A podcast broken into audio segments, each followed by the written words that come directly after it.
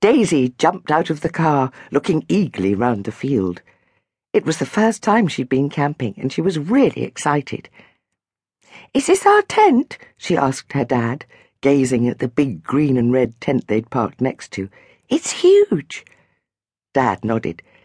It can sleep six, the lady on the phone said, so that means you and Oliver can each have a room to sleep in. A pod, Oliver corrected him. They're called pods, Dad. Daisy rolled her eyes. Just because Oliver had been camping with cubs, he thought he knew everything. He always thought he was cleverer than Daisy anyway, being a year older than her.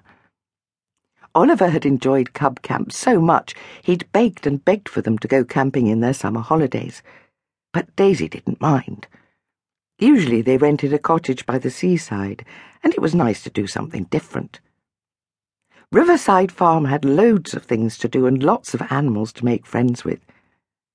Mum wasn't quite so convinced about tents, though. She'd finally agreed to camping, but she'd insisted that they went to the kind of campsite where the owners would put up one of their tents for you, if you wanted, even though Oliver said that was cheating.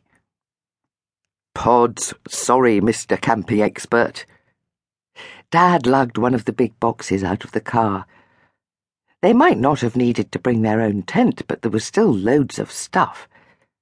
They'd hired a little gas stove and some cooking things from the campsite as well, but they'd had to bring sleeping bags and mats and folding garden chairs to sit on. Dad had said he couldn't cope with sitting on the ground for a fortnight. Then there was all the food and clothes. Mum had insisted on bringing raincoats and wellies just in case. Can we go and explore? Daisy asked hopefully. Look at the river. It runs right by our tent. She'd known there was a river running through the campsite. The name was a bit of a giveaway, but she hadn't realized they would be camping so close to it. She could imagine curling up to sleep in their tent, hearing the water rushing along. There's a bridge to get to the rest of the farm.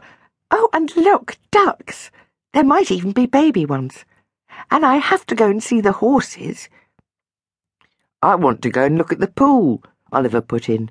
We won't be long, Mum. Mum shook her head. Not just yet. You can explore soon, I promise.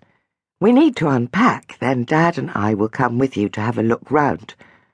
I need to know where you're going to be before I let you disappear off. Oliver looked like he was about to argue, but then he sighed and grabbed an armful of sleeping bags out of the car. Can I have this room? he asked, unzipping one of the doors off the main living area.